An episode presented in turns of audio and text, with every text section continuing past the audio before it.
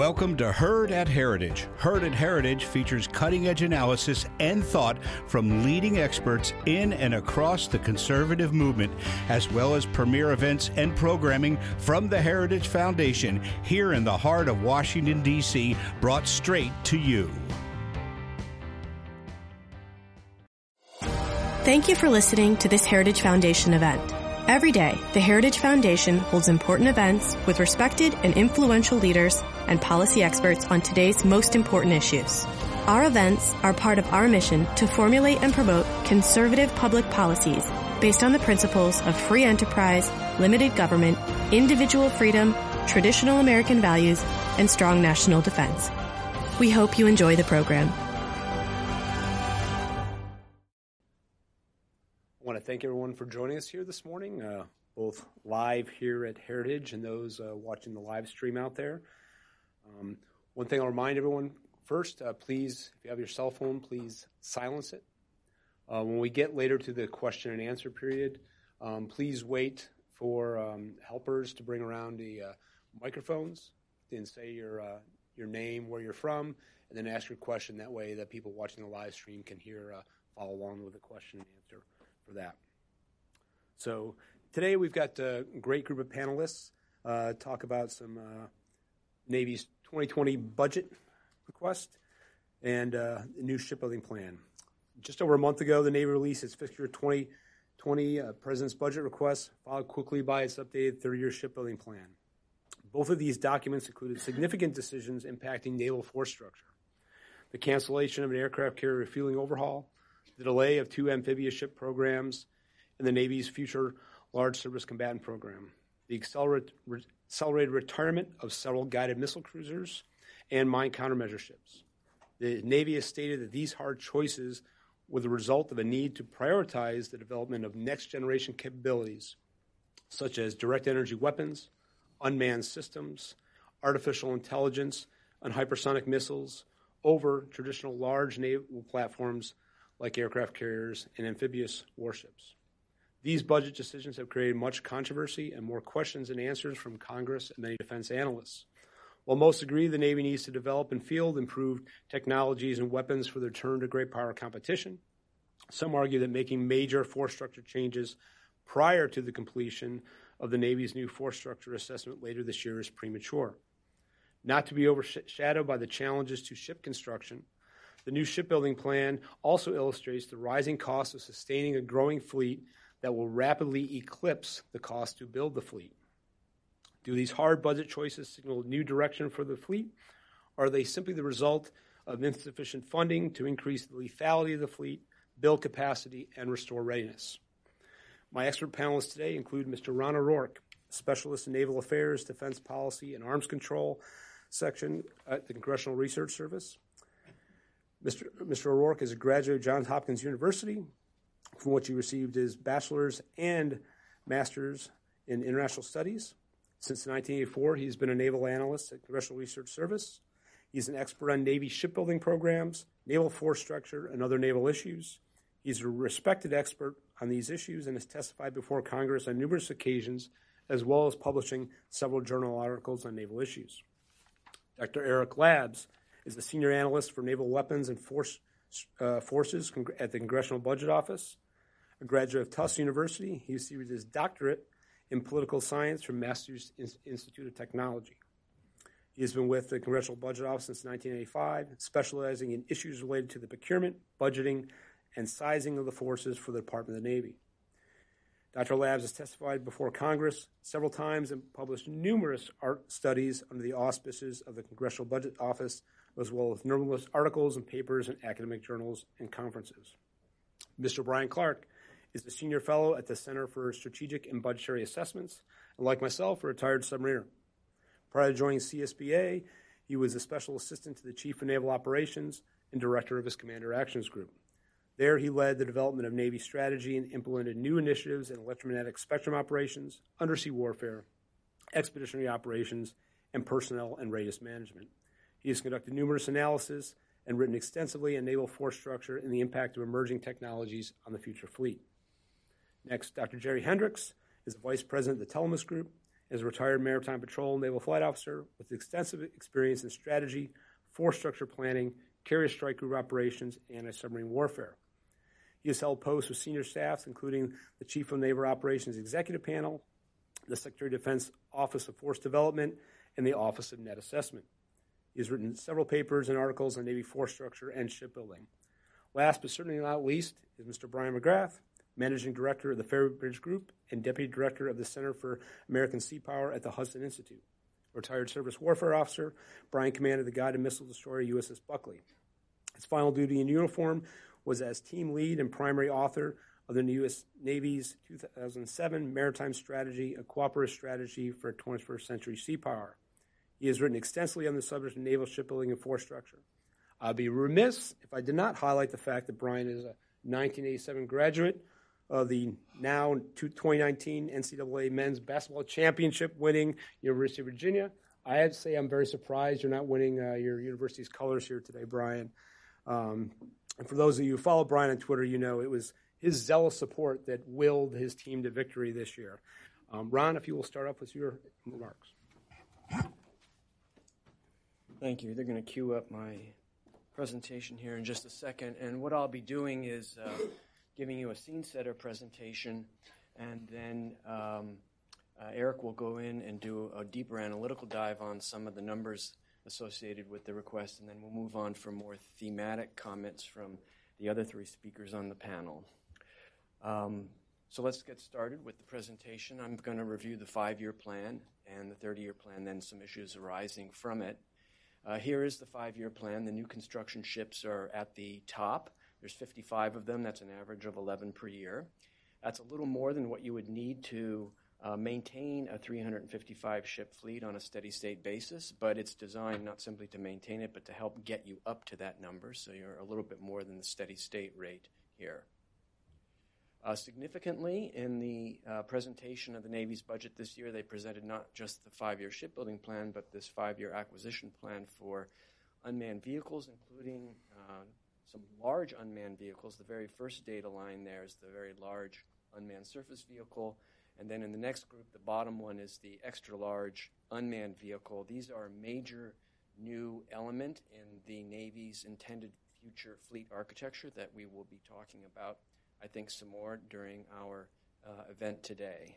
Uh, so it's significant to see this presentation, not just the new ships. Uh, when you look at the five year shipbuilding plan, there are certain points that arise in connection with it in terms of differences from the prior year. Uh, the next aircraft carrier, the CVN 81, is now listed as an FY 20 ship as a consequence of the two ship buy that Congress authorized last year. A third Virginia class attack submarine has been added to the FY 20 column, and if all three of those ships are funded, it will be the first time since, oh, more than 30 years that we will have funded three attack submarines, I think, in a single year. Uh, we had a third destroyer accelerated from later in the FYDP to earlier in the FYDP. We had a second um, a new frigate added into the FY21 column, so they'll get up to the two per year rate one year sooner than under last year's submission. Uh, there is a major new surface combatant, a cruiser or destroyer like ship in the Navy's shipbuilding plan. It's just outside the FYDP in FY25. That's a five year acceleration from previous plans of getting that ship starting in FY30.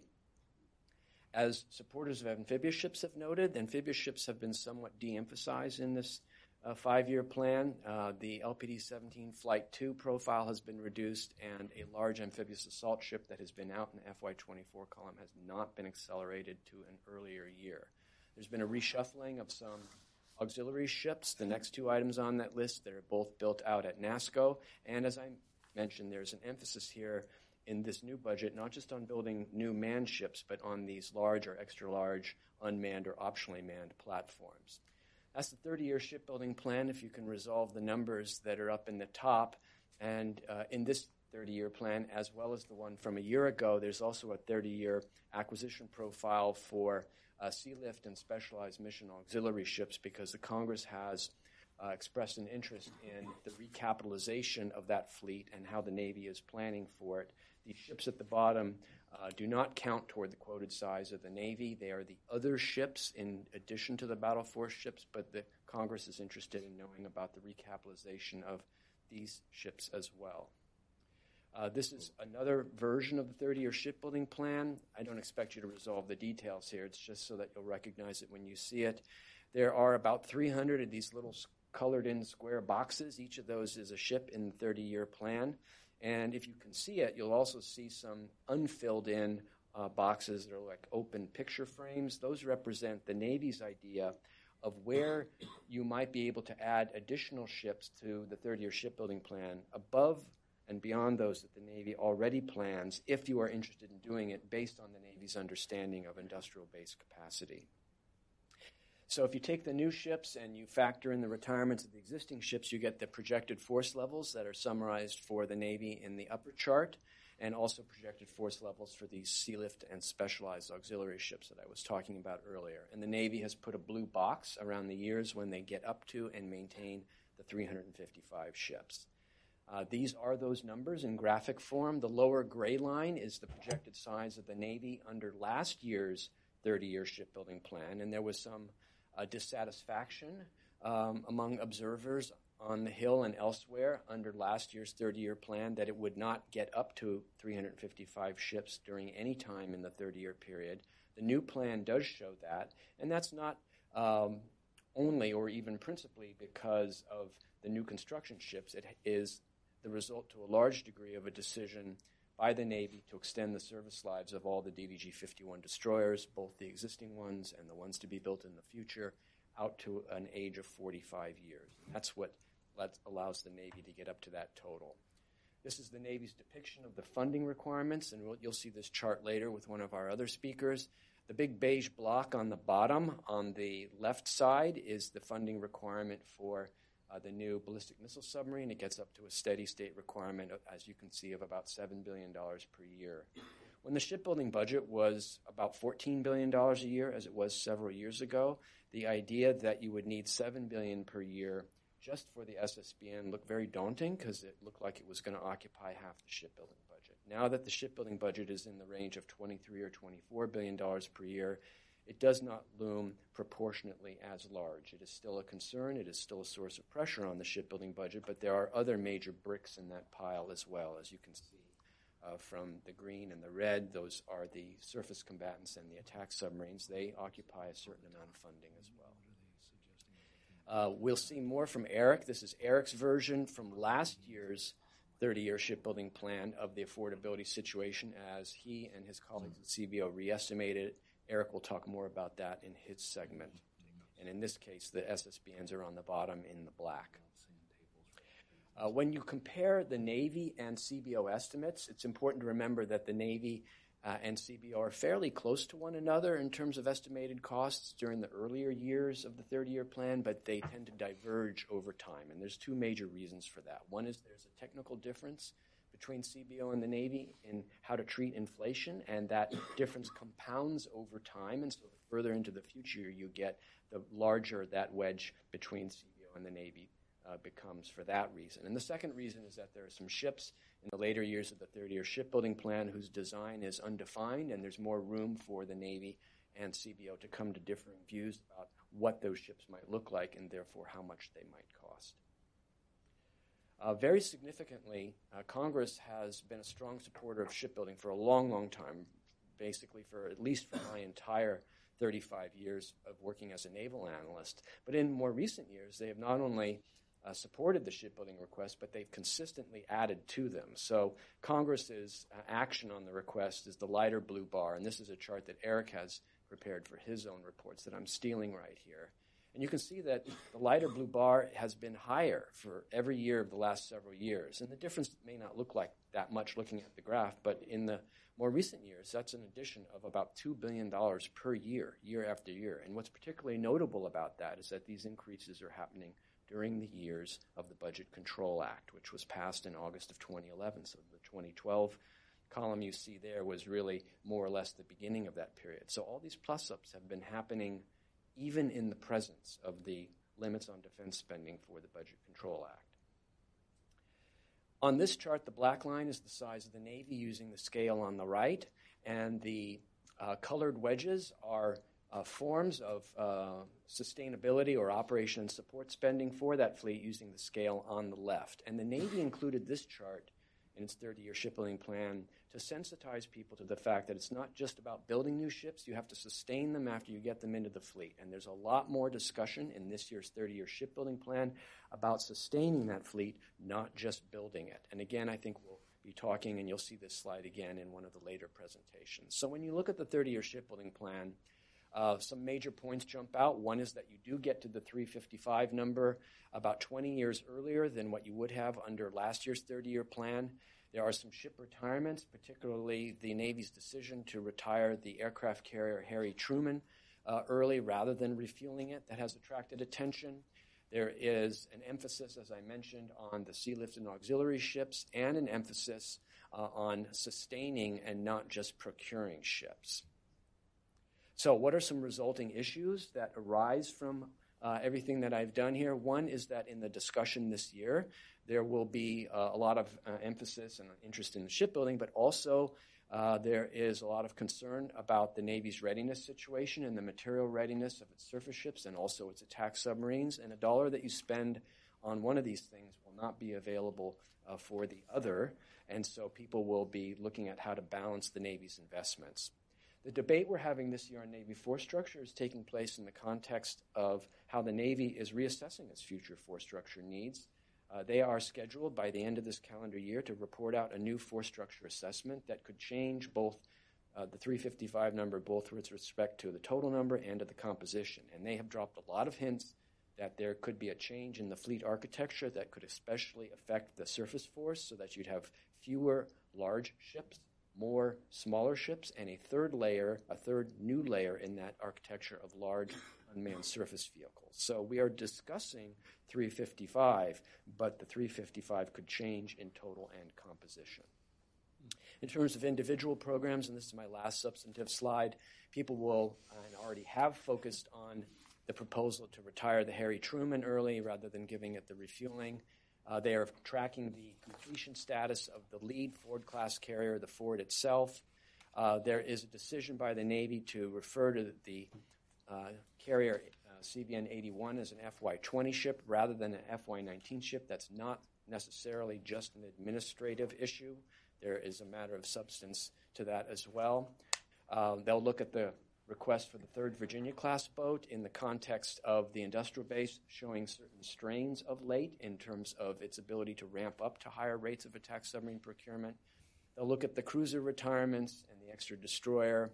Uh, there's a lot of uh, interest in the uh, new frigate competition, the results of which are to be announced uh, in coming months. Um, and there will be, I think, some attention paid to the question of whether there should be additional procurement of LCSs in FY20, even though the Navy is not requesting anymore uh, because the Navy has all the ones that the Navy uh, says it has a requirement for. And there will be attention paid to the amphibious shipbuilding programs. So that's my summary and scene setter. Uh, Eric will now do a deeper dive on some of the uh, numbers that arise analytically from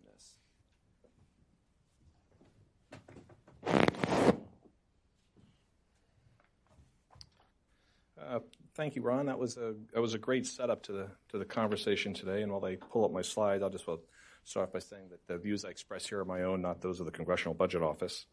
Um, wait for the wait for the slides to come up.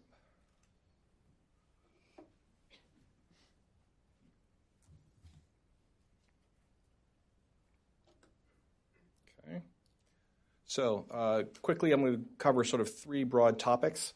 Uh, I want to look at sort of some of these more detailed changes that uh, uh Ron was talking about in, in a little bit more uh, numerical fashion. I want to talk a little bit about the effects of some of these changes that the Navy is proposing on the industrial base, and then looking at sort of the long-term resource demands. Ron covered a lot of that. I'm going to sort of put that in, into some historical context. First of all, one of the things that Ron mentioned, one of the major changes the, the Navy made in this year's shipbuilding plan with the retirement, uh, the planned retirement of the Harry S. Truman, an aircraft carrier, rather than refueling it, they would retire the ship in 2024. The impact of that uh, is shown graphically here on the Navy's carrier force structure. I actually show the years going well beyond the 30 year shipbuilding plan, actually out to 2080, because I want to show not only the effect that the retirement of the Truman does, taking it down to 10 aircraft carriers, and in some cases nine for a good part of the time between here and 20, uh, 2035, but then also how long it actually would take under the Navy's own force structure assessment to get up to uh, 12 aircraft carriers. And they don't get there on a sustaining basis until about 2069. The second issue that also Ron mentioned was the um, uh, deferred or delayed procurement of uh, LPD 17 Flight 2 amphibious warships. Uh, the effect on that is, as you can see, the sand chart portion is the 2020 plan. The, the, the, line, the green line above it is the FY19 plan. It actually has the effect of uh, reducing the overall amphibious force structure over the entirety of the 30-year shipbuilding plan uh, by about, about two ships. The simple delays without any uh, how should I say, uh, corresponding change in the life service of the existing amphibious ships. They could extend the, could extend the service life of existing existing amphibious ships if the Navy wants to to help fill those gaps, but that's not currently in the plan. This is the resulting effect effect on the force structure. Uh, Ron also mentioned that there was an additional sub- attack submarine put into the shipbuilding plan this year compared to prior years. Um, one of the other this and the, the sand chart again shows the uh, 2020 plan. The, uh, the red line shows the Navy's proposal to refuel an additional five Los Angeles class attack submarines, and those refuelings, which would extend the service lives of those ships about 10 years, are not currently reflected in the Navy shipbuilding plan because they don't put those into the plan until they're actually funded within, within a FYDP. So the additional uh, attack submarines that would be in the force structure as a result of the fuelings as they get carried through is shown in the red line. And then the black line is showing the uh, force structure compared to the uh, FY19 plan. Interestingly, and I don't quite understand why this is the case, uh, I don't fully understand the details, the additional attack submarine being purchased in uh, 2020 and it would execute as a 2023 ship, so that means it should be in the fleet by 2030, does not have any effect on the inventory between the two plans in 2035 and beyond. There's a couple reasons why that might be the case. It could be a mistake in the in, in the Navy's graphic, uh, in Navy's numbers, or it could be that there's minor adjustments being made with retirements and um, uh, purchases of other ships. But I don't see evidence for that, so I, I'm not sure why we have no change in the inventory of the plant between the two plans, despite the additional attack submarine beyond 2035. So let me talk a little bit about now some of the more uh, detailed things that Ron was talking about. So the Navy has said that they're making all these changes, these cuts to the shipbuilding program in particular, because they want to redirect that money into other programs, uh, mainly the unmanned systems that Ron was referring to, uh, weapons, as well as uh, the development of things like hypersonic and directed energy weapons. So I wanted to take a look at um, what do the numbers actually show? To me, that's the proof in the pudding. So what we see here, and I'm going to emphasize, I'm going to draw your attention mostly to the last column, which is the four years that, that overlap the two plans, the FY19 plan and the 2020 plan. So the, the sum total of the changes in shipbuilding, the Navy has reduced their, um, basically, in effect, their request for funds over that four-year period by uh, $3.5 billion. Uh, likewise, they have reduced aircraft procurement over that same overlapping four-year period by $2.8 billion. So they're, they're saving $6.3 billion between their two plans uh, under these major weapon system categories. So where did the money go? Well, some of the money went back into weapons, as the Navy said, $1.2 billion reflecting additional weapons purchases. And then, referring to what Ron was talking about, um, $3.1 billion went to the procurement of these unmanned systems, uh, particularly the large, uh, the extra large un- underwater unmanned system, the or- also called the Orca, and as well as the large unmanned uh, surface vehicle. And that's particularly where most of the money is going. It's going in the procurement of those 10 platforms over the next over the next five year period. So an additional 3.1 billion dollars was put into these unmanned systems compared to the FY19 plan. Now I haven't gotten the time to sort of delve into sort of where the Navy has been investing in R and D in terms of those uh, hypersonics or directed energy weapons. So there may account for some of the additional uh, savings that, is being spent there. But we can certainly see here that of that 6.3 billion, uh, you know, more than 4 billion is accounted for in these in these additional investments in these other areas.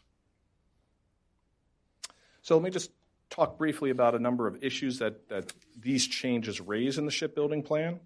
Um, one of this, one of the issues, and Ron has discussed it with using some of the Navy charts as well as some of the charts that I put out in prior years, is that that building this 355 ship Navy is going to take a sustained level of funding um, for a 30 year period. You know, $29 billion according to the CBO estimate each and every year for 30 years. That represents the largest naval buildup we've seen um, certainly since the 1980s. And the 1980s period, and the next chart is going to show this, was actually a relatively short period of time compared to the 30 year period that we're going to need to, to maintain to uh, maintain the 355 ship fleet. Um, another issue that arises is that the, over the next five to six years, the Navy is going to introduce um, somewhere in the neighborhood of six new lead ships as part of the shipbuilding program. You have the Columbia class submarine, the new frigate, the new large surface combatant, these unmanned systems. Um, as a slide I will show from my backups shows is that lead ships are very difficult to do. The average historical cost growth on a lead ship program is 27%, and they can range anywhere from 10% up to um, staggeringly high numbers depending on the success or failure of, the, of a particular program. Those kinds of potential historical cost growth, which I consider to be virtually inevitable in lead ship programs, um, are not accounted for in the uh, funding estimates that the Navy puts out. They are accounted for, at least the way I estimate them, in the CBO numbers. Turning to the industrial base a little bit. So by, the, by retiring the Truman, that's going to potentially have an effect on the, on the ability of Newport News uh, to do further refuelings in the future. They're going to lose. They're going to lose some learning. The Navy has stated in testimony and other forums that um, the workload is not going to change at Newport News because there's going to be other compensating work there. But nonetheless, they, as they have learned in the world of submarine construction and submarine maintenance, carrier maintenance and carrier construction are not quite the same thing. So they're going to lose some learning as a result when it comes to when it comes to refuel the next aircraft carrier after the Truman. Um, submarine is submarine construction, the industrial base there, is that going to be overextended with the with the uh, uh, additional attack submarine that's been put in 2020, the VPM modules that are coming in on the Virginia class attack submarines, and of course the Columbia class. It's a huge ramp up that we're doing in the submarine industrial, ba- industrial base. We've already seen some perturbations, some delays in Virginia class uh, submarine uh, deliveries. It seems to me that the, while the Navy has testified recently that um, this could actually, this additional submarine could actually smooth the workload, workload at Electric Boat I haven't seen that data myself. I'm a little curious to see what that looks like. But even if I take them at their word, the supplier base is still going to have, in my opinion, difficulties and challenges in meeting this higher level of submarine construction. And likewise, uh, the amphibious ships, is there going to be a loss of learning there? One of the things that has been in, in the Navy shipbuilding plans for some years now is that there is a seven year gap between the uh, last LHA uh, amphibious assault ship and the one that's being purchased in 2024 that seven year gap is going to uh, essentially cause an entire loss of learning for that program. So, unless that program is speeded up or another ship is added, let's say in 2021, there's definitely going to be a, have an effect on the on the efficiency and the construction of those types of ships. That's going to affect uh, future ones that are purchased. So this is sort of my attempt to sort of look at sort of the demands that are going to shipbuilding is going to require in historical context. So if you look at the hold on a second, let me put on my reading glasses here because even I can't see in, back, see in, the back, there. So, if you look at periods of, of what I would call uh, intense security competition historically compared to what we're going to face in the future, if you believe we're now in an era of great power competition and that era is going to last for a very long time, you can see that what we spent on shipbuilding in the past, in those periods of intense security competition, is very comparable to what the CBO estimate is for the Navy shipbuilding plan for the next 30 years. And then not surprisingly, in periods that what I what I designated, and we can debate whether these are these right years or not, but um, in periods of what I would call less intense security competition, even some of those periods during the Cold War or and then post Cold War era, average shipbuilding spending was uh, much much lower. So the question becomes, for as a policy issue, and CBO doesn't take a position on this, but if you believe that we're in an era of great power competition, what is the right level of, of naval ship construction? Historically, we, we see some answers of what we've said in the past. That may be the answer we need to say in the future. Conversely, we may say, well, we haven't spent that much in the last 30 years on ship construction, so looking for such a large increase for the next 30 years is, is it may be more than the, the nation can, can afford. Again, CBO doesn't take a position in that debate, but that is kind of one of the fundamental debates about shipbuilding that we have going forward. Last two slides, I'm not going to briefly touch on this. Ron already presented this picture, so I'm not going to talk about it. The last column here is the administration's 2020 request, so you can see that they're trying to maintain at least what the Congress has appropriated over the last few years. And the last slide, I'll use one of my backups here, going back to this issue of lead ship cost growth, this is what I was talking about. You, see, you can see a variety of lead ships that have, have, have overrunning costs over the last 30 years. All of them except one has, has had substantial cost overruns, and the only one that didn't, the difference there is that the ESB, Congress chose to buy two ships that year rather than the administration request of, run, of one. So the reduction of 6% was not some particular great efficiency other than the spread of overhead costs between two ships rather than one. So those are my remarks. Thank you very much.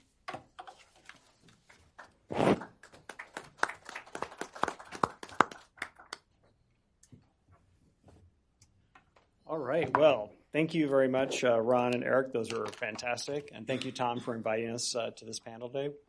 Where's Tom? Oh, there you are. Um, so I'm going to you know step back and maybe start thinking about a little a little bit about what the Navy is maybe trying to do or going to need to do going forward. Um, we've we kind of laid out some changes that are in the budget and the shipbuilding plan that the uh, PB20 represents, uh, and I'm going to go over a couple of slides to kind of talk a little bit more thematically about well, what are we seeing here and what might be be the, the future of the, the Navy's uh, budget and the shipbuilding plan. So this is the slide or the picture that the Navy uses to describe kind of the overall budget for PB20. Here's the big chunks of money that we're spending and where they're going. Um, so a couple of things jump out at this. Uh, of this. So one is, uh, as uh, Eric and Ron had alluded to, procurement actually goes down a little bit between the last budget and this budget, and depending on which slice you look at, it might go down pretty significantly. So less procurement overall in, the program in PB20. At the same time, you've got both manpower costs and operations and maintenance costs going up you know, pretty significantly, so between 5 and 10% for both of them. That represents a you know a focus of the Navy on being a, making sure that ships are manned appropriately. We've had concerns about manning in, in surface fleet in particular, but in other parts of the fleet as well. There's concerns about readiness, clearly within the surface fleet, but also in the submarine fleet, as we discussed. Um, you know, there's ships that are stuck in uh, in overhaul for years on, uh, on end. So you've got some concerns with readiness and manpower in the Navy that are being addressed in part by throwing more money at the problem. Uh, but in addition, what we're seeing is the the discussion that the Navy has been having and all the services have had for a while about the fact that manpower and sustainment costs are growing faster than inflation, growing faster than the size of the force. So as the Navy looks forward to trying to reach a 355 ship Navy uh, with the appropriate number of sailors to go with that, they're going to have a increasing cost for the manpower and sustainment that's going up even faster than the size of the fleet probably about by 5 to 10%. So you're going to have a 15% increase in the size of the fleet with potentially a 20% uh, increase in the size of the cost to man it and maintain it. Uh, but those are sort of this. In, this is the incipient, incipient part of that trend uh, that we're seeing right here. Significantly, though, um, the Navy increased funding for R and D by quite a bit. You know, it's a, it's it's almost a, it's about a 10% increase in the amount of funding for R and D uh, in their in their budget. It re- represents something they strategically talked about. They talked about we're taking money out of some of these legacy programs and we're putting it towards investment in the next generation of naval capabilities. Um, that might seem like bumper sticker kind of talk, but in reality, there's a there is a strategic shift underway in sort of how the Navy is wrestling with these challenges. Um, and it kind of comes down to the fact that if the fleet is going to become more expensive to maintain and man going forward, simply growing our way out of uh, our current situation to get to the power, great power competition Navy that we need isn't going to work. We need maybe a different strategic approach than simply being the primacist, uh, biggest kid on the block, able to kick the butt of every other military. We might have to have put some thought into it and come up with a better way to win than simply having more firepower than the other side. Um, so you're seeing some of those changes start right now. Uh, if you look at the fleet composition that's in the shipbuilding plan, um, I would argue that this shipbuilding plan is more or less a placeholder that the Navy put out to describe how you would get to 355 ships if you thought that this was the objective that you were in, intending to reach. You would extend the lives of destroyers, you would continue to build out your other classes of ships, and you'd create a fleet that eventually reaches 355 ships. And so I've you know categorized them there according to their various classes and types. The um, the challenge with this fleet is it's going to cost way too much to sustain and to man compared to what the Navy is likely to have available in funding. So this is you know probably not achievable and maybe not even desirable. The Navy is maybe making the, the starting to make the argument for we can't reach this fleet. We have to come up with a new approach to naval uh, operations, naval warfare that is going to win despite the fact that we're not going to be able to build a, a fleet that's able to defeat in a traditional way. So going from a war of attrition approach to maybe something different. Um, notably in here, uh, as uh, Ron and Eric were talking about, the balance between small and large surface combatants in the surface fleet seems uh, you know like it's a very expensive way of, of having a surface fleet. You've got uh, about two thirds of the fleet being large surface combatants, about one third is small surface combatants. That means you got a lot of manpower, a lot of sophisticated warships that cost a lot of money to maintain.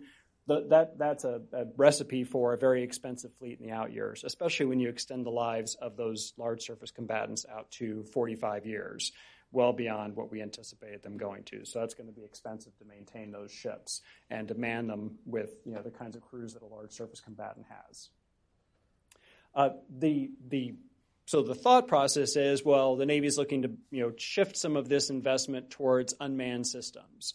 Um, you're looking to maybe have unmanned systems take the place of manned platforms in some situations.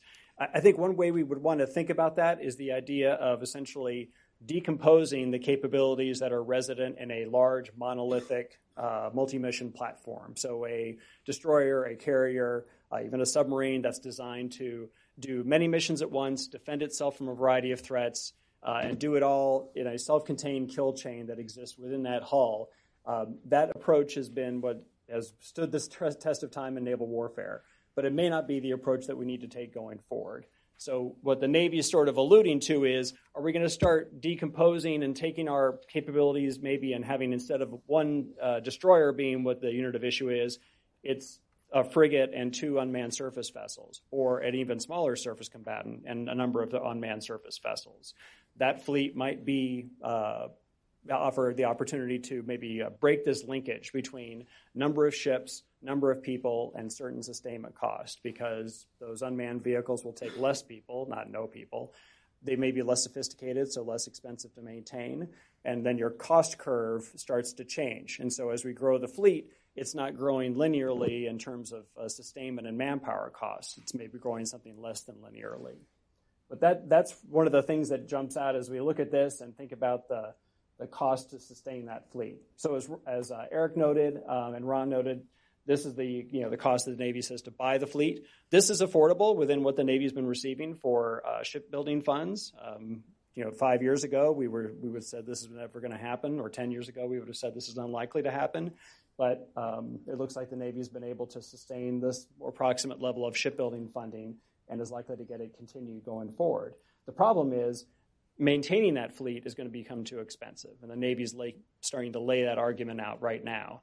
And I think what the Navy's likely to do in your next budget is look at ways to start reducing the size of the fleet as measured in traditional ways, like numbers of manned hulls, and look at new ways to evaluate naval capability, like capability delivered by a combination of manned and unmanned platforms as they seek to decompose this manned fleet into smaller units of issue that might be uh, less manpower intensive and less expensive to maintain individually.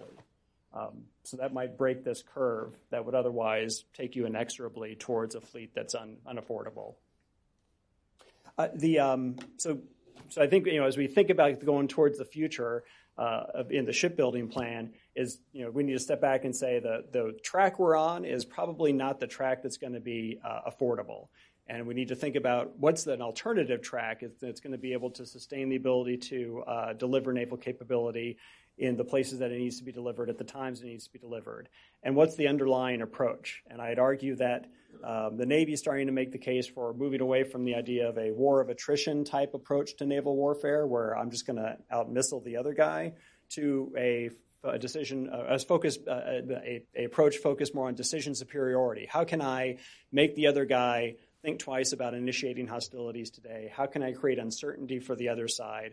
How can I create complexity for the other side? So the idea of moving away from monolithic multi-mission platforms that cost a fortune to man and sustain towards a mixture of manned and unmanned platforms that are more of a decomposed, uh, you know, composable force, more of a mosaic of capabilities. That approach might offer the ability to create complexity for an adversary and at least forestall conflict and maybe win conflict if it does come to that. But I think that we need to start thinking about alternative approaches to deliver naval capability because these curves are all showing us a direction that's going to be unsustainable. So, thank you.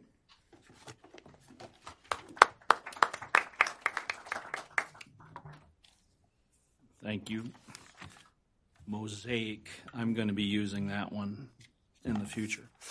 Um, so, uh, always difficult to follow uh, three individuals such as what we just had because they've already made most of the arguments uh, that are out there. So I'm just going to lightly move over a number of themes here with the idea of, of trying to get to the Q&A session as well as uh, give sufficient time to my distinguished colleague to my left.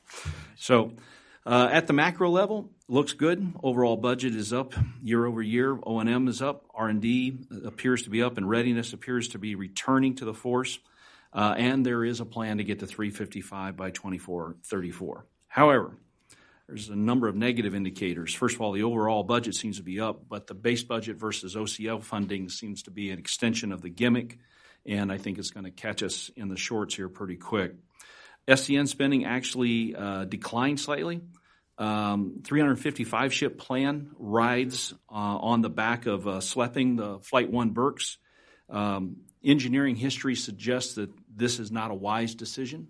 Uh, we have actually uh, very limited engineering data about uh, CRUDES units above 30 years of use, and what data we have isn't promising. So we have uh, some of the original nuke um, uh, surface ships, the Long Beach, the Bainbridge, that we took the 32, 34 years, and we have some of the Ticonderogas right now which have exceeded 30 years, and the, the amount of cost it takes to maintain those uh, after that time uh, it does increase dramatically. I know the Navy has said that if they brought these ships in, they've looked at them, uh, meaning the, the Burkes, during their overhauls, and that the, the, the numbers look good. But I suspect uh, that in fact this SLEPing the flight ones in order to get us to 355 in 2034 is a short term gimmick that will likely go away at the end of this administration and the stated goal of 355 ships. Uh, overall, aviation buy is smaller than previous budget submission as uh, F 35 Charlie and F 18 EF buys were decreased across this uh, FYDP. Again, uh, we know where that money is gone. We've already had the other gentleman talk about movement to unmanned. Um, and I agree that the surface force seems inordinately top heavy with too much emphasis on cruisers and destroyers across the 30 year plan. Uh, carrier air wing is not evolving fast enough. There is unmanned uh, MQ 25 buy, and there's four and four in the last two years of the FYDP. Uh, but both that choice of platform um, in that uh, uh, conv- an organic tanker uh, doesn't bring enough additional capabilities to the air wing in order to stretch out the strike range of the air wing, and also the buy is small. So you have eight aircraft essentially at the end of the FYDP, uh, properly positioned, quite frankly, to have resources there. The Navy aviation uh, community, uh, specifically the carrier aviation community, still seems to be rather focused on the next generation uh, air dominance or the next generation fighter that will be in the air wing, and I'm trying to preserve their options for that. Uh, that's at least my read on it. Weapons procurement seems to be focused on JDAM and LRASM. Uh, and again, that's sea control and sea denial type weapons, not power projection weapons. Um, although we, there is some interesting investment in the R&D lines that I'll highlight. There are some promising trends. Frigate program uh, is commencing on its own in this FYDP. Uh, the Navy is increasing the buy, uh, again, pulling forward, going to two ships a year in the second year, but it's two, two, two after that. The Perrys, when we bought them, were actually built in three yards and at a production rate of six per year. Um, and I would hope that the Navy would look at a lead follow type of relationship with frigates because I agree that we need a better balance with high low between CRUDES units and frigates going forward. Um, the large unmanned surface vessel uh, at a two a year buy rate uh, is carry either sensors or missiles or perhaps both um, ought to count in the ship count, and I've actually written about this that we ought to be looking at those certainly against historical standards where we've done waves and generations of experimentation in the past. We have counted those ships within the battle force. Uh, I actually raised in my article recently that we actually uh, used the helium uh, rigid air dirigibles and counted them in the battle force during the 20s and 30s. And I think as we move forward with experimentation, specifically with these large surface combatants, our large unmanned surface ves- vessels, that we ought to perhaps uh, include those. Refueling the five Los Angeles class improved SSNs uh, is good for the force. Uh, clearly, I think these will be used differently, but they also have Tomahawk capability and power projection capability that we should retain, specifically as we are looking at the idea of the Ohio's, not necessarily in this FYDP, but just beyond the FYDP as we lose those four SSGNs at 155 VLS tubes apiece. Uh, we will be hard pressed to make up that VLS tube inventory in the force. And again, uh, increased R&D investment, future Navy capabilities, uh, directed energy and, and, electric weapons got a, a, significant plus up in the R&D section. Precision strike weapons is a massive uh, increase in the R&D section of the budget. And then increased uh, investments in advanced tactical unmanned aircraft system. That wasn't a significant increase. It was it was an increase. I, I like the fact that there's a, a, trend analysis, but I hope that there inside that is um, is a real viable TAC, unmanned tactical aircraft that can be launched and recovered on the aircraft carrier. Bottom line is this budget represents a hedge for change, uh, but I believe the OPNAV staff and the Navy staff is looking for a clear direction to make major changes in fleet architecture going forward. And with that, that that's the mosaic that I, I presented. Very nicely done. Um, thank you to everyone who's here today and for those who are watching uh, on the internet for taking time out of your busy mornings of Game of Thrones recapping. Uh, it's good to be back among this murderer's row of naval thinkers here at Heritage. As Tom indicated, I've spent the last week in a narcotic like fa- haze celebrating my team's victory in the NCAA championship. So if I start talking about how the um, pack line defense would be a perfect metaphor for how to do uh, ISR&T in the South China Sea, or uh, blocker mover offense, it'd be a good ASW. Uh, or shooting from three point range. or blocker remover, good a good way to to do uh, Russian AS, uh, ASW against the Russians. Just let me go for a second. I'll come back. Um,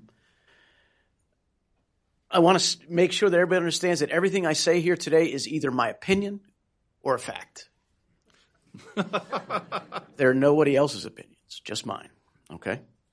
Um, I my job here is I'm going to drill down in something that uh, not counted in the ship count, uh, but has gotten a lot of discussion here today, which is the unmanned surface vessels. That's what I want to talk about with you today. Um, it's clear that the the exciting thing to take away out of the surface forces budget is this is this emphasis on unmanned. It's committing to a distributed netted force underpinned by optionally unmanned and unmanned surface vehicles. When I think about some of the really great work done by both Jerry and Brian, Jerry and his Hilo mix and Ford and Ferrari stuff, and Brian and the CSBA fleet architecture, this this uh, diminishing in the emphasis of large surface combatants and the growth of small surface combatants and unmanned. Th- these guys were all over this years ago, and I and I uh, credit them for that. Uh, now, because resources are, as always, limited, when you spend some more on something, you've got to give something else up. And uh, although um, Ron indicated that the large surface combatant was accelerated from fiscal year 30 to fiscal year 25, and that is a fact from the fiscal year 19 budget submission. The CNO put out in his design for maritime superiority that the large surface combatant would be acquired in fiscal year 23. Um, and that's where the uh, OpNav enterprise was moving. Uh, they were they decided that they would slide that to the right two years to fiscal year 25, which created some room and space for these uh, uh unmanned systems. Um, the big news in the fiscal year 20 budget submission is in the large unmanned surface vessel, LUSV. It includes $447 million to buy two USVs, R&D money, by the way. And this is a significant change in what the fiscal year 19 budget had for LUSV, which was about uh, $45 million, um, which included no actual vehicles. So they went from just sort of study money and systems money to let's go buy some vehicles. And we'll get to that in a second. Um, by way of kickstarting this uh, process, the PEO Unmanned and Small Combatants Unmanned Systems, otherwise known as PMS 406, issued a request for information, an RFI, right about the same time the budget came out, that speaks to these uh, uh, large unmanned surface vessels and how to achieve a low cost LUSV with an integrated vertical launch system. That's pretty much what we're talking about with LUSV. An unmanned, two to 300 foot long, roughly 2,000 ton adjunct magazine to carry missiles that can be vertically launched. The Navy seems primarily interested in affordability, with the focus on solutions that, re- that reduce design costs and construction or conversion costs. Commonality and modularity are important, as is, as always, margin in size, weight, and power for future capability upgrades. The Navy is stressing existing manned or unmanned surface ship designs, primarily commercial or almost exclusively commercial, that can be redesigned or modified. Um, although a new, a clean sheet design would be acceptable if it could meet the cost and schedule constraints.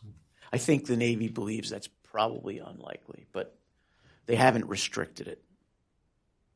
By low cost, the Navy does not provide an actual figure in the RFI, but it does state that the cost should be significantly less expensive than a small surface combatant, which is roughly $500 million for an LCS or 850 to 950 million dollars for uh, the new frigate.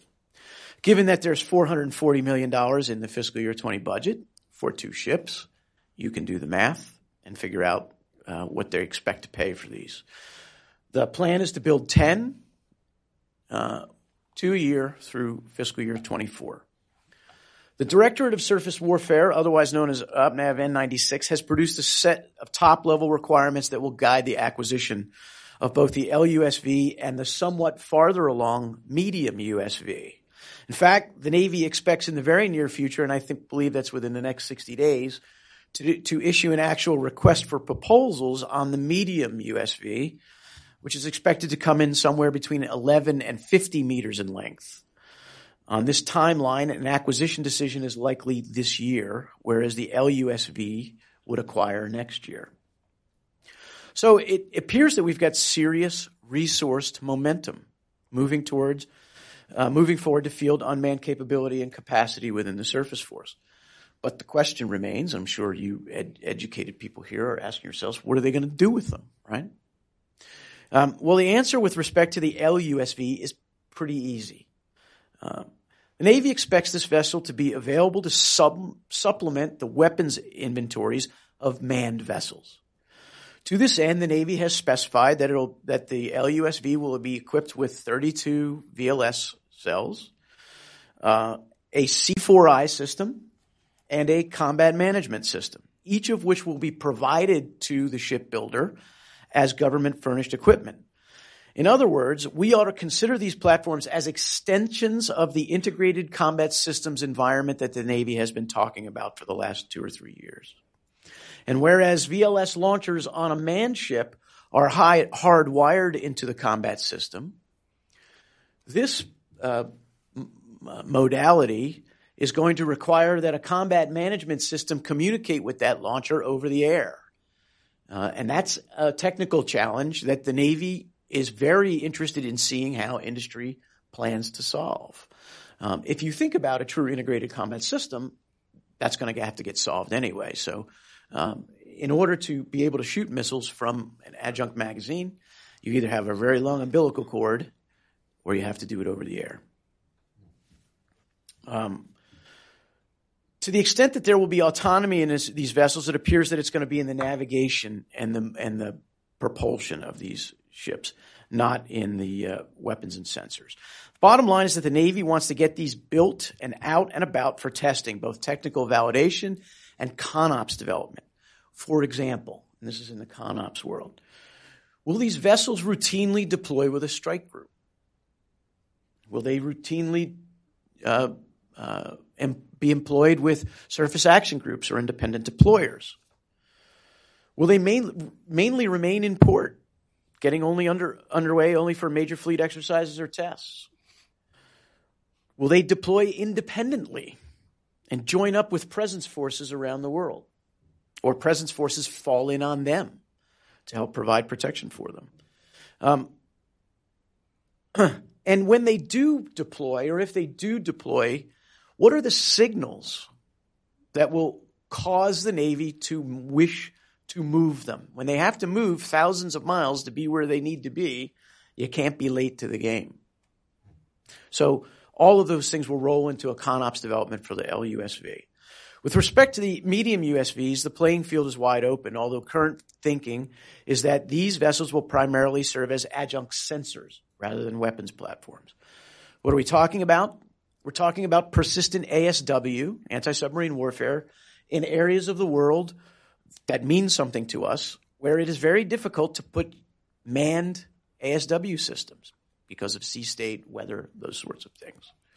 Um, uh, also, uh, the, the ability to do multi-static anti-submarine warfare, where one platform provides an active signal and another platform receives that signal. Obviously, there's timing and, and uh, geometry involved in that, but that's how you that's how you do multi-static ASW, multi-static radar operations potentially, counter C4 ISR, C4 ISR. There's a whole bunch of things that the Navy is routinely um, uh, experimenting with in war games that we up here in the front table have um, collectively played a great deal of in the last couple of years.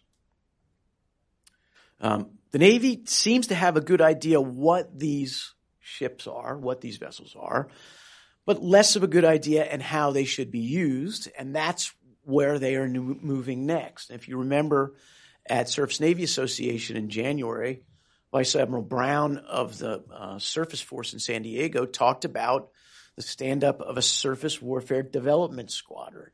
I fully expect that the surface warfare development squadron is going to be ground zero for this ConOps development of these uh, unmanned vessels, irrespective of the size. Um, I could do an hour more on what's happening underwater or in the sky in unmanned vessels, but we'll do those in other panels. Thank you for your attention. Thank you, gentlemen. Some uh, great uh, comments there, a variety of topics. On there, uh, I guess I'll, since Brian was the last one to talk about the large unmanned surface vessel and this um, one, you know, um, developing the capabilities, the ConOps, right, policies, all these you know, integrated pieces. Um, I guess I would get, take some thoughts from the panelists on the Navy's decision to not just purchase the first two, the plan to be purchased in 20, are going to be the same design from a, uh, a strategic capabilities office program that was, but then they want to move on very quickly in 21 to a new design based on this point, uh, and, and, build those going forward. Um, so it, it, brings about a piece I see, right? This there's a line between wanting to move faster uh, on and fielding you know, a new technology, and also right if you go moving try to move too fast and, and uh, you know, purchase a design before it's fully formed, right, as we normally see, right, you get a lot of uh, increased costs and delays in that program. So um, I would take some, you know, thoughts you have on, you know, is it wiser to buy the initial four, do some more testing, ConOps development, and even if you waited a year or two, or is it is the Navy right on track of hey, putting the ga- the pedal to the gas and you know, in going forward at this aggressive rate. So I, take thoughts from uh, from anyone in the panel on this. Ron.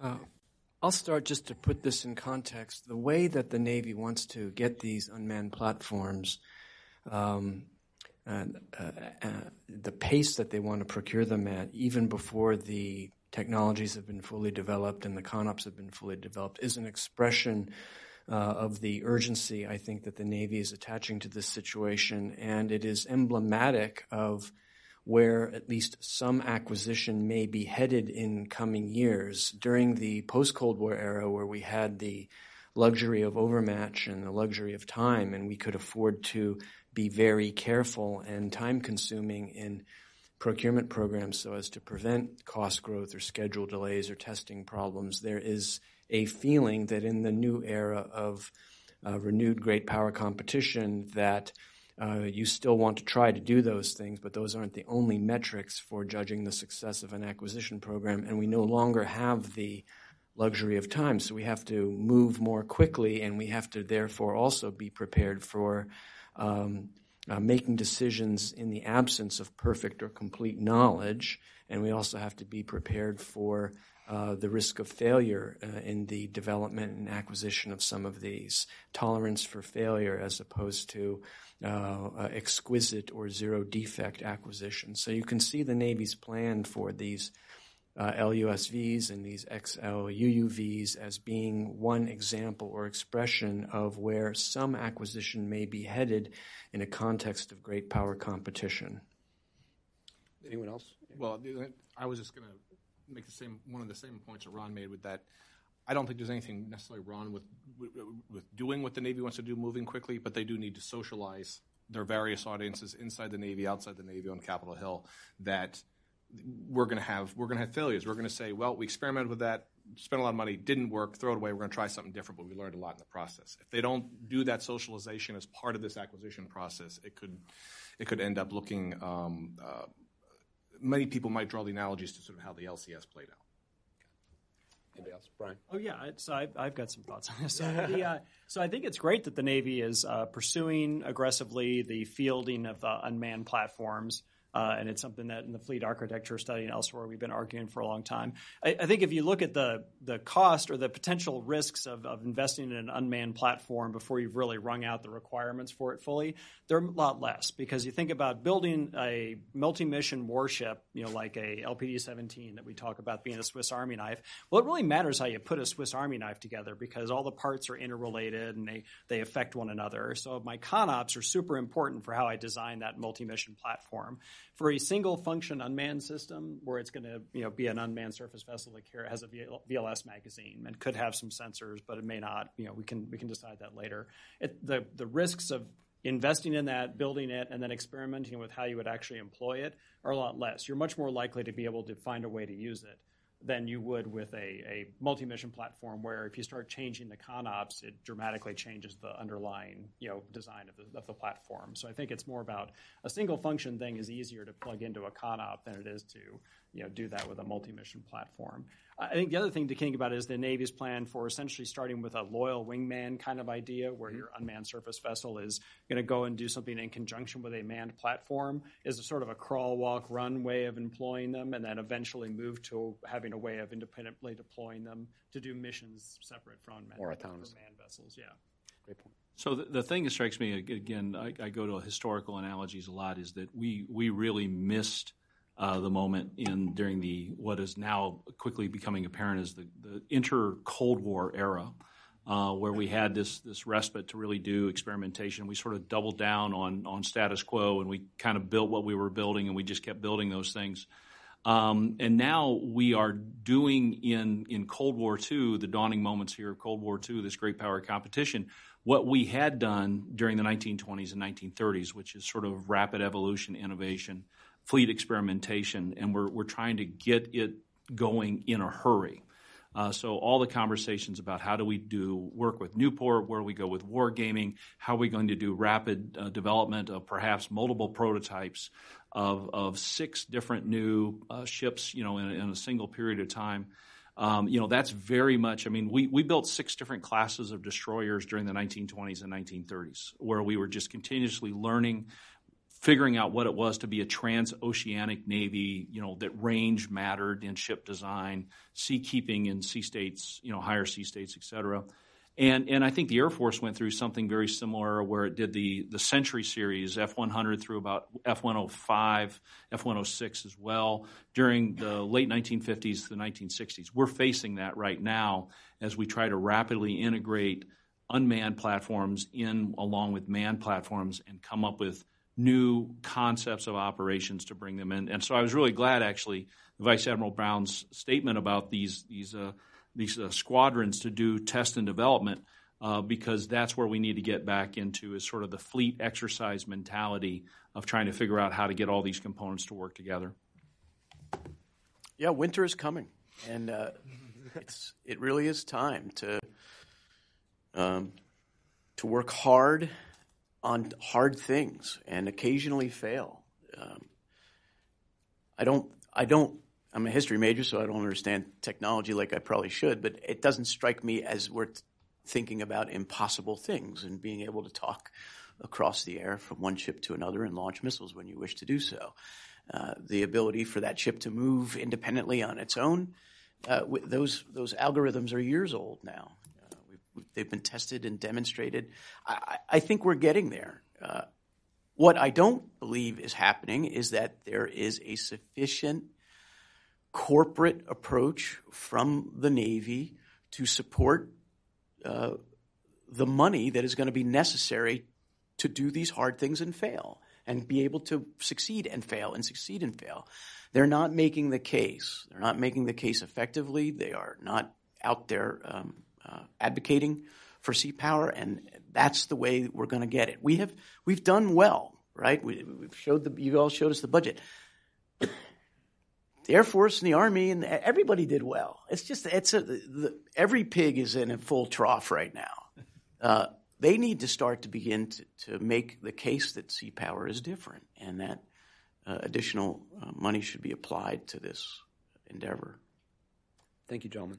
Um, one point I want to uh, bring as I was looking through uh, over this issues and this new uh, new shipbuilding plan coming out. This, this is actually kind of the the fourth course correction in uh, in the near term shipbuilding plan we've had in the last three years right? 2017, there was the accelerated fleet plan that came out. Uh, last spring, there was the you know 2019 30-year shipbuilding plan. Um, late last year, as, as, Bryan McGrath mentioned, right, CNO's Design 2.0 also had some some goals of some shipbuilding programs and unmanned systems in there, and now we have the 2020 shipbuilding plan. So the and most of these these rudder steers have been in, in the near term years. Um, so obviously, there's reasons behind this, the new strategy and threats developing and tr- Navy trying to figure out where it's going. But uh, I, I, welcome your, the panelists' thoughts on the impact this then has on the shipbuilding industry and the supplier base and the confidence in the Navy's plan from one year to the next of you know this constant churn of what their uh, you know how they feel about what the plan is going to be and their ability to you know invest in their own uh, infrastructure going forward. Well, again, I'll, I'll, start just with a general comment that Navy officials and industry officials state repeatedly that uh, stability and predictability is beneficial for industry where you can have it, and clearly the kind of developments we've been talking about on the panel today uh, are going to uh, create a complicated situation where uh, industry is going to have to address a situation of uh, evolution in requirements, evolution in technology and, and, program plans, and they will have to adjust to that. Inside of that situation of evolution, the Navy will have to look for pockets or opportunities of stability and uh, uh, and you know repetition at a steady drumbeat. And both of those things will continue to go on as we move into this new period where we will have to be apparently making changes for, in programs due to changing threat and uh, emerging technological opportunity. I don't have a whole lot to add in, compared to what I had said in my main remarks there. I guess I would want to just use this quick moment to sort of um, think about something the Navy has been saying in its relationship with industry on the frigate program. The Navy has been very much in, in front saying that this is what they think the, the frigate's going to cost $800 million on a recurring uh, follow on basis. And my, my argument there is that if that's true, then they have prejudged the program because they can't possibly know that. They have designs in this competition that range from 3,000 tons to 6,500 tons. All those different designs cannot come in at the same price. So unless they've prejudged the competition, which they said they have not, very emphatically they say have not, we don't know what the cost of that's going to be. So the effect on the shipbuilding industrial base for that program alone is, is very much open the air and subject to a lot of change and variation.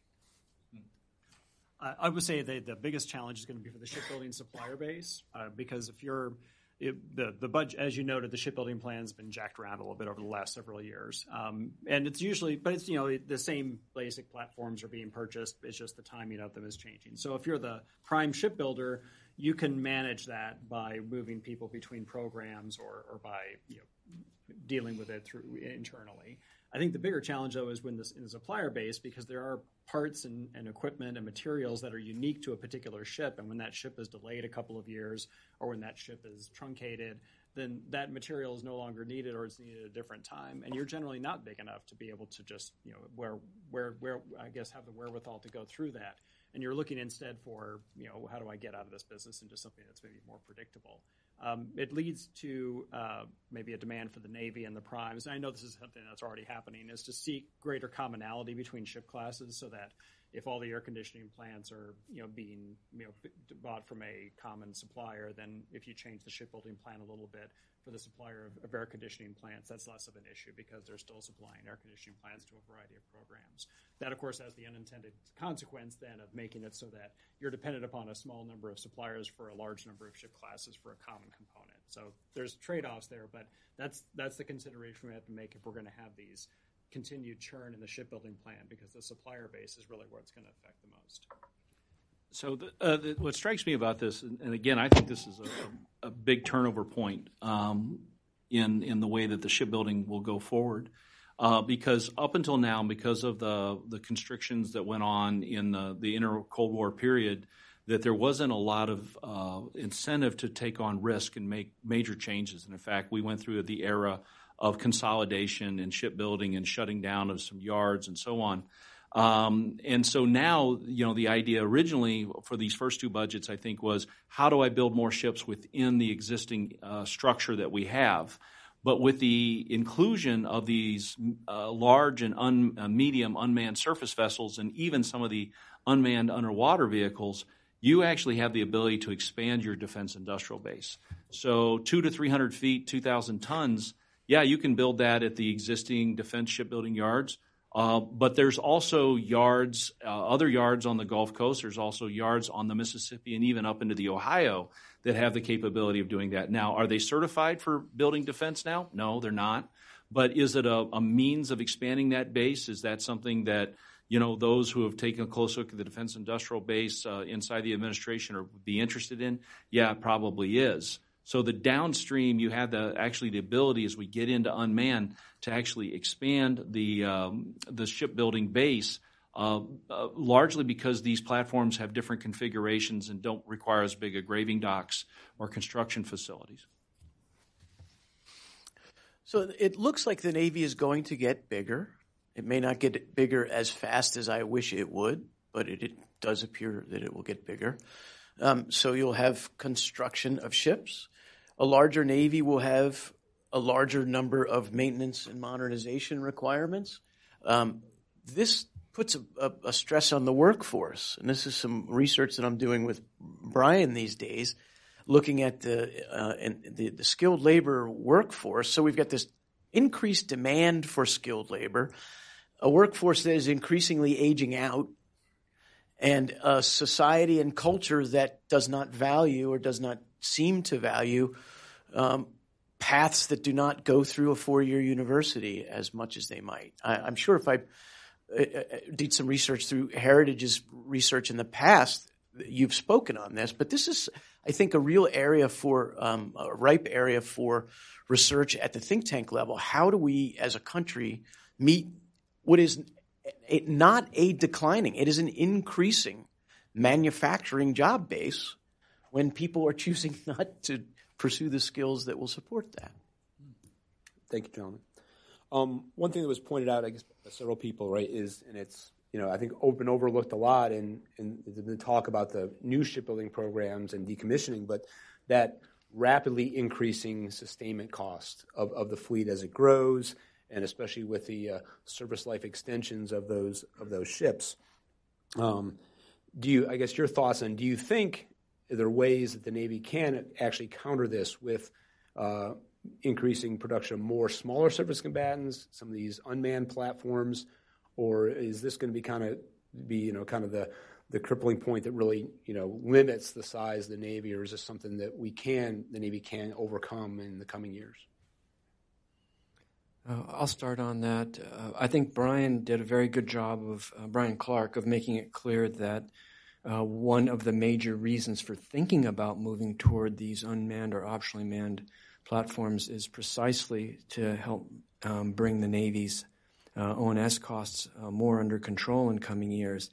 But a lot of the Navy that we will have in the future already exists and will continue to exist. And so we need to look at uh, perhaps what you can do to reduce uh, the annual O&S costs of uh, the ships that are already built and will continue to be in the fleet. And the one that looms large uh, uh in the force structure in that regard is the DDG 51 class. The current plans call for building more than 90 of these ships. So there will be a very large number of DDG 51s in the fleet for many years to come, uh, even if we don't wind up extending their service lives to 40 five years. Um, those ships are um, uh, multi-mission ships. They can do a lot for the Navy, but the Navy has not really announced any major initiative to try and reduce their annual O&S costs through the application of new technologies, whether that would be hybrid drive to bring down their fuel costs or uh, other modifications you might make to help bring down their crew size. But um, I think it's important when we talk about uh, the future sustainment costs of the fleet that we recognize that a lot of that is baked in right now. And if you don't even attempt to try and reduce the portion of those future O&S costs that are accounted for by ships that already exist, you're going to be overlooking a very large opportunity that you may have uh, to address that situation. Um, truthfully, Tom, I, I don't think we know that yet, and I don't think we're going to know that for a long time to come. Until we have figured out exactly what we are trading between uh, if we're giving up a DDG and we are buying what a frigate, how many of the large USVs or small USVs to go with it, and what are the supporting infrastructure that's required for those systems. We don't know this. If we look this as a comparison by unmanned aerial vehicles, unmanned out there does not mean unmanned because there's a lot of people on shore who are going to be there supporting those systems and the maintenance requirements for them, what standards of construction are they built at. There's a lot of things we don't know yet until we know what kind of a trade off that's going to be. LCS was also kind of advertised in some ways as sort of being maybe to be a little bit more efficient, but we're not seeing any of the efficiencies in, in the operations and support costs of that platform yet either.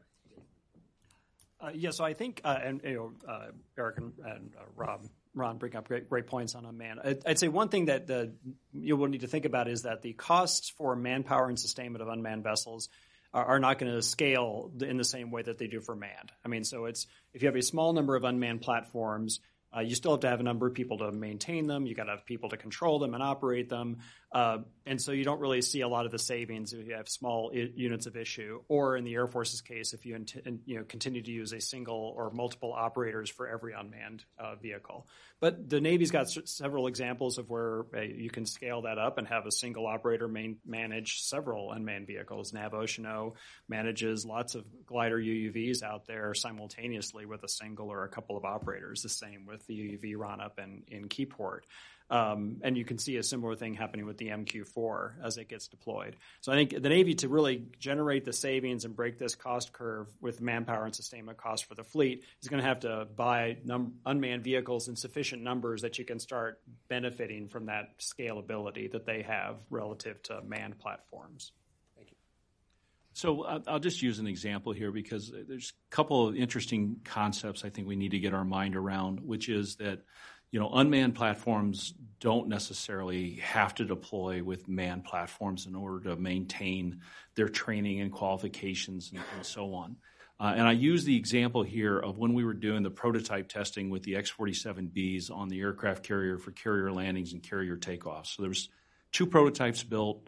Uh, they took them out there. They they landed the one, and they they found that the the prototype was so accurate in its landing that it was beginning to dig a divot into the flight deck because it was hitting the exact same spot time and time again. So they did a software modification to begin varying the landing spot so that it was widening out the divot and not doing as much damage to the steel plate back there. And and so once they did that software modification they didn't have to go out and experiment with the second one. They downloaded the software modification into Prototype 2, and Prototype 2 was instantly qualified and certified to have the variable landing thing. So as you start looking at unmanned, the idea of doing experimentation and fleet exercises in and around the United States, perhaps in the Gulf of Mexico or off the coast, and starting to figure out how they're going to interact. You don't need to deploy that forward and practice with the fleet. Essentially, you, you get the software, you, you repeat it, and, and every ship within that class has that certification then and will retain that certification. Certification. It's the crewed ships that have to get used to going out and having some exercise where it gets it sort of recertified working with the unmanned platform that's next to me. But when you go forward deployment, not necessarily that that unmanned goes with you forward deployed. Maybe that's a wartime reserve capability that we're only going to roll out at that point in time. We don't need to show the hand around everyone else in the world, which is why I think that things like the frigate program are important because that is my lower cost forward presence platform for the day to day peace preservation aspect of what the Navy is all about. And we do have to bend that cost. I can't keep sending uh, Arleigh Burke class destroyers on FONOPS and then have them have collisions two days after that. We, we need to send something that's a you know, frigate more appropriate for that type of a low end engagement. And I think that's why we got to get the frigates into the fleet and, and change that force structure mix quickly. I have nothing to add, Tom. So I'd like to open up some questions from the audience. So, gentlemen, right there. Can you state your uh, name, where you're from, and question? Sure. Hi, my name is Sam Perez. I'm from Rolls Royce. Um, have you guys had uh, indication of whether or not the Navy's done a good enough job of looking at how the Chinese would respond or how the Chinese would fight, or the Russians for that matter, uh, if we were to deploy? In other words, have we red teamed that? to a sufficient degree that, you know, if we did deploy it in accordance with the CONOPS that you all are, are presenting, uh, would we win? I think there's an implication that the Navy is proposing this because they have investigated questions like that. Now, exactly what those analyses look like and what their conclusions are in detail, the Navy is withholding that.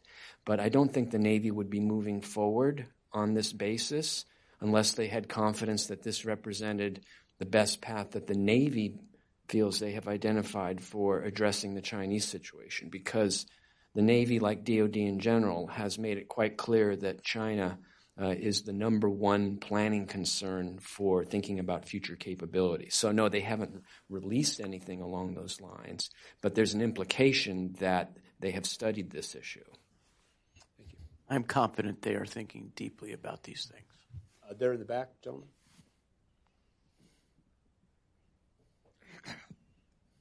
Hi, Patrick Terrell, the Heritage Foundation. How much does um, Google and other companies in Silicon Valley's refusal to work with the U.S. military, how much will that affect sea power readiness? I, I, think that everyone would be advantaged if we were able to fully leverage all aspects of our economy, you know, for national defense. And you know, I'm continuously dismayed uh, when I see aspects of the economy that that uh, you know feel that they're perhaps more part of international citizens as opposed to national citizens. That being said, uh, DoD uh, greenbacks spend the same way as everybody else's, and if you build, you know, if if you build it, they will come. And I think that we're starting to see other aspects of the economy that are, are beating a path that want to lend support. I, I do wish that we were able to fully leverage the intellect that exists in places like Google. Uh, but the fact is, is if, if, if they're not there, then, you know, there will be somebody else. Yeah, and, and thinking about you know like artificial intelligence and using it specifically for readiness. When you think about you know how do I improve my logistics train and how do I do predictive maintenance and things like that. There's companies that do that already that are working with the military, like Boeing does that, and they're already providing that that insight you know to the military and being paid to do it. So I I don't know that Google and and you know some of the commercial non you know, military platform companies you know, being involved is really going to be a big impact on their ability to use AI for improvement of readiness. Yeah, to build on uh, Bryan's comments just now, we tend to think about AI in connection with autonomous operations of combat capable unmanned vehicles, and that definitely is part of it. But Bryan, I think, has made a point that's quite well taken that a lot of the application of AI will be in um, uh, uh, readiness and non combat applications within the Department of the Navy.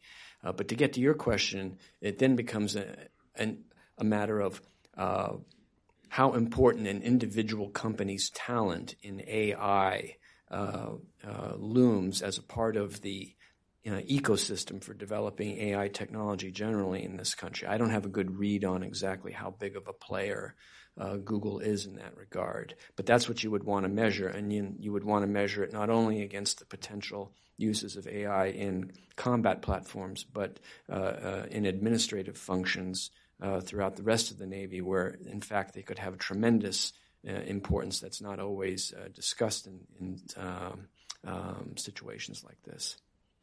A gentleman way here in the back. Otto Kreisher with Sea Power Magazine. A question to the, the, panel: How successful do you think the Navy's uh, plan on the frigate has been from the start? We're going to buy pre, you know, something that's pre-existing, pre, something that's in service.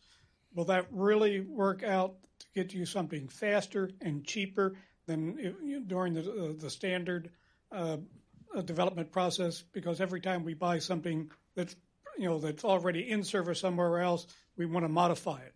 So how, how much do we really gain by doing the uh, the pre-existing uh, design? Well, I think there's a, as I indicated earlier, I think there's a lot of things we don't know about that yet. We have to see. We haven't sort of seen what the final design is going to look like and what uh, what specific changes they want to make. But if you certainly compare it to the history of other shipbuilding programs, new lead ship programs, um, when you in, invest in a lot of new technology development in your lead ship, you have um, serious major cost overruns and development delays. So I'm encouraged by the idea that a frigate that is going to use uh, you know existing technology uh, in terms of the combat systems, in terms of the weapon systems, and so on, and basically you're just going to be, from what I can tell, the major difference would be they're going to be designing a hull.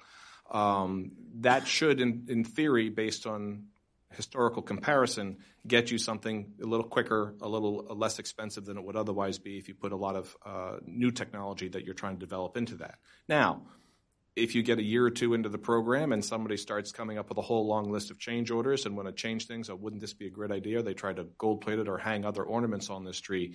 Then you follow. Then you're going to follow down that path that, that led to things like, um, you know, the the, the the the Ford class carrier, the Zumwalt, and and so on. So it's just a question. If you look at that chart that I put up there, the, the most steepest cost overruns have been the ones that have been most heavily invested in the newer technologies. And there are examples of where this approach, which is sometimes referred to as the parent design approach, the Coast Guard, for example, uses that term quite a lot, um, has been pursued successfully and inside the Navy.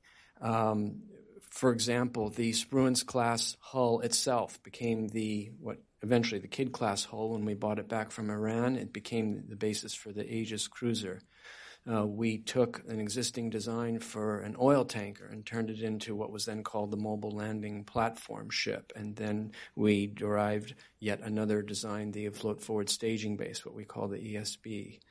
And in the Coast Guard, they have used the parent design approach for the fast response cutter, which is based on a Dutch uh, patrol boat. So there are examples of both in the Navy and in the Coast Guard of where this has been done in the past, and it has uh, achieved uh, the goal of getting you in, into procurement soon with a design that turned out uh, to be generally regarded as satisfactory. So I'm I'm a little concerned because the, the some of the best examples actually coming out of the Coast Guard, and the Coast Guard doesn't have as many of the NAVSEA requirements on um, as, as, what the Coast Guard does. The Coast Guard's more open to commercial uh, variants uh, than than what the Navy has been. I, uh, also, the idea of the parent design from the Spruance to the Kidd to the Tico, essentially that was an internal American design. And so you started with an American ship, you ended with an American ship. Whereas uh, in this competition right now, there are both American as well as foreign designs. And I'm afraid that we tend uh, to have uh, a bias to not designed here, are, are not designed spe- originally, you know, to our specific original requirements. And I think that we have to be open to the fact, idea that there may be good ideas and innovations that come from overseas manufacturers who, quite frankly, are building a lot more ships than we are here in the United States as our uh, commercial side of shipbuilding has declined rapidly over, over my lifetime.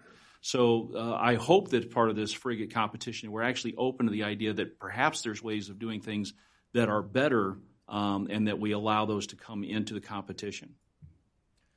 I, so I think we might even see in this frigate development um, more savings are going to result from the collaborative effort between the Navy and the shipbuilders to refine the requirements in concert with the design, which is happening right now through the design contracts that the Navy let, which, which is sort of a new approach that they had started with the frigate to say we're going to give you money, shipbuilders, and we're going to work with you on you know refining your designs and looking at the cost and looking at the requirements for the ship because the requirements have not been fully completed yet either. So that that collaborative process is likely to help reduce the cost of the ship. You know, almost a design for affordability type approach taken at the very beginning, um, compared to just uh, taking the parent design and being able to incorporate it entirely into the new platform. So I think there's there's benefit there as well. But whatever you think about the potential costs and benefits of this, uh, we are moving down a path where this is going to happen more often. The LPD 17 Flight 2 is based off the LPD uh, 17 design. Uh, we have a new oiler that draws upon the designs of previous uh, auxiliary type ships that were built by that shipyard. Uh, we are uh, in the icebreaker program um, looking at a parent design approach for that as well. So um, the more you go across all these shipbuilding programs, the more examples you will find, in fact, of where we are doing this, where we're either adopting or leveraging existing hull designs as the basis for whatever the program is moving forward. Yeah, I think we got liquored up on transformation in the in the 2000 aughts uh, from the perspective of you can perturb a hull, you can perturb a combat system, you can perturb them both. Um, in the DDG 1000 clean sheet designs on both. And the LCS variants, clean sheets designs on both. The FFGX program, the Navy's given them the combat systems, not being perturbed. Proven designs, um, with the exception of the radar, which is a variant of the uh, of the SMs or the uh, the SPY-6 AMDR, which the Navy uh, is testing and is happy with the development of.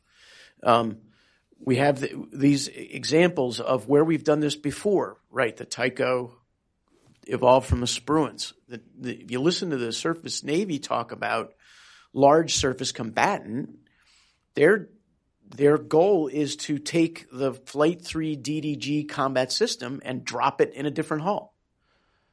And then they will eventually, in that new hull, drop the new integrated combat system into it. So they're, what they're trying to do is learn the lessons of the early part of this century where they perturbed both hull and combat system at the same time and paid for it. One last question. Um, right here in the front, Michael.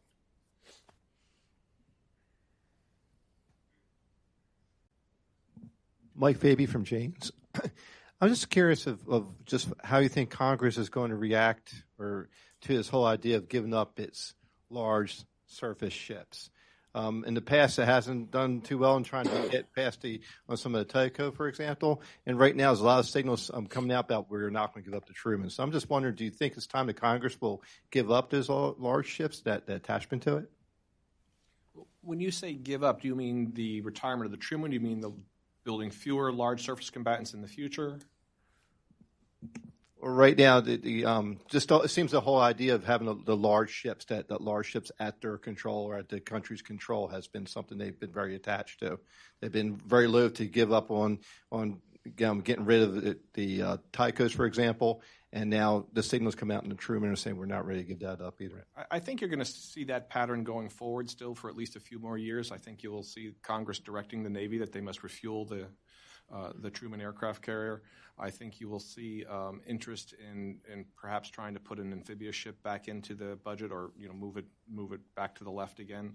Um, likewise, in terms of the future surface combatants, they're going to be interested in continuing to build them. But at the same time, Ron I have been attending a lot of hearings over the last few years. There's a lot of interest on a lot of members, certainly among the Armed Services Committee, in moving in this direction of these unmanned systems and incorporating them into the fleet.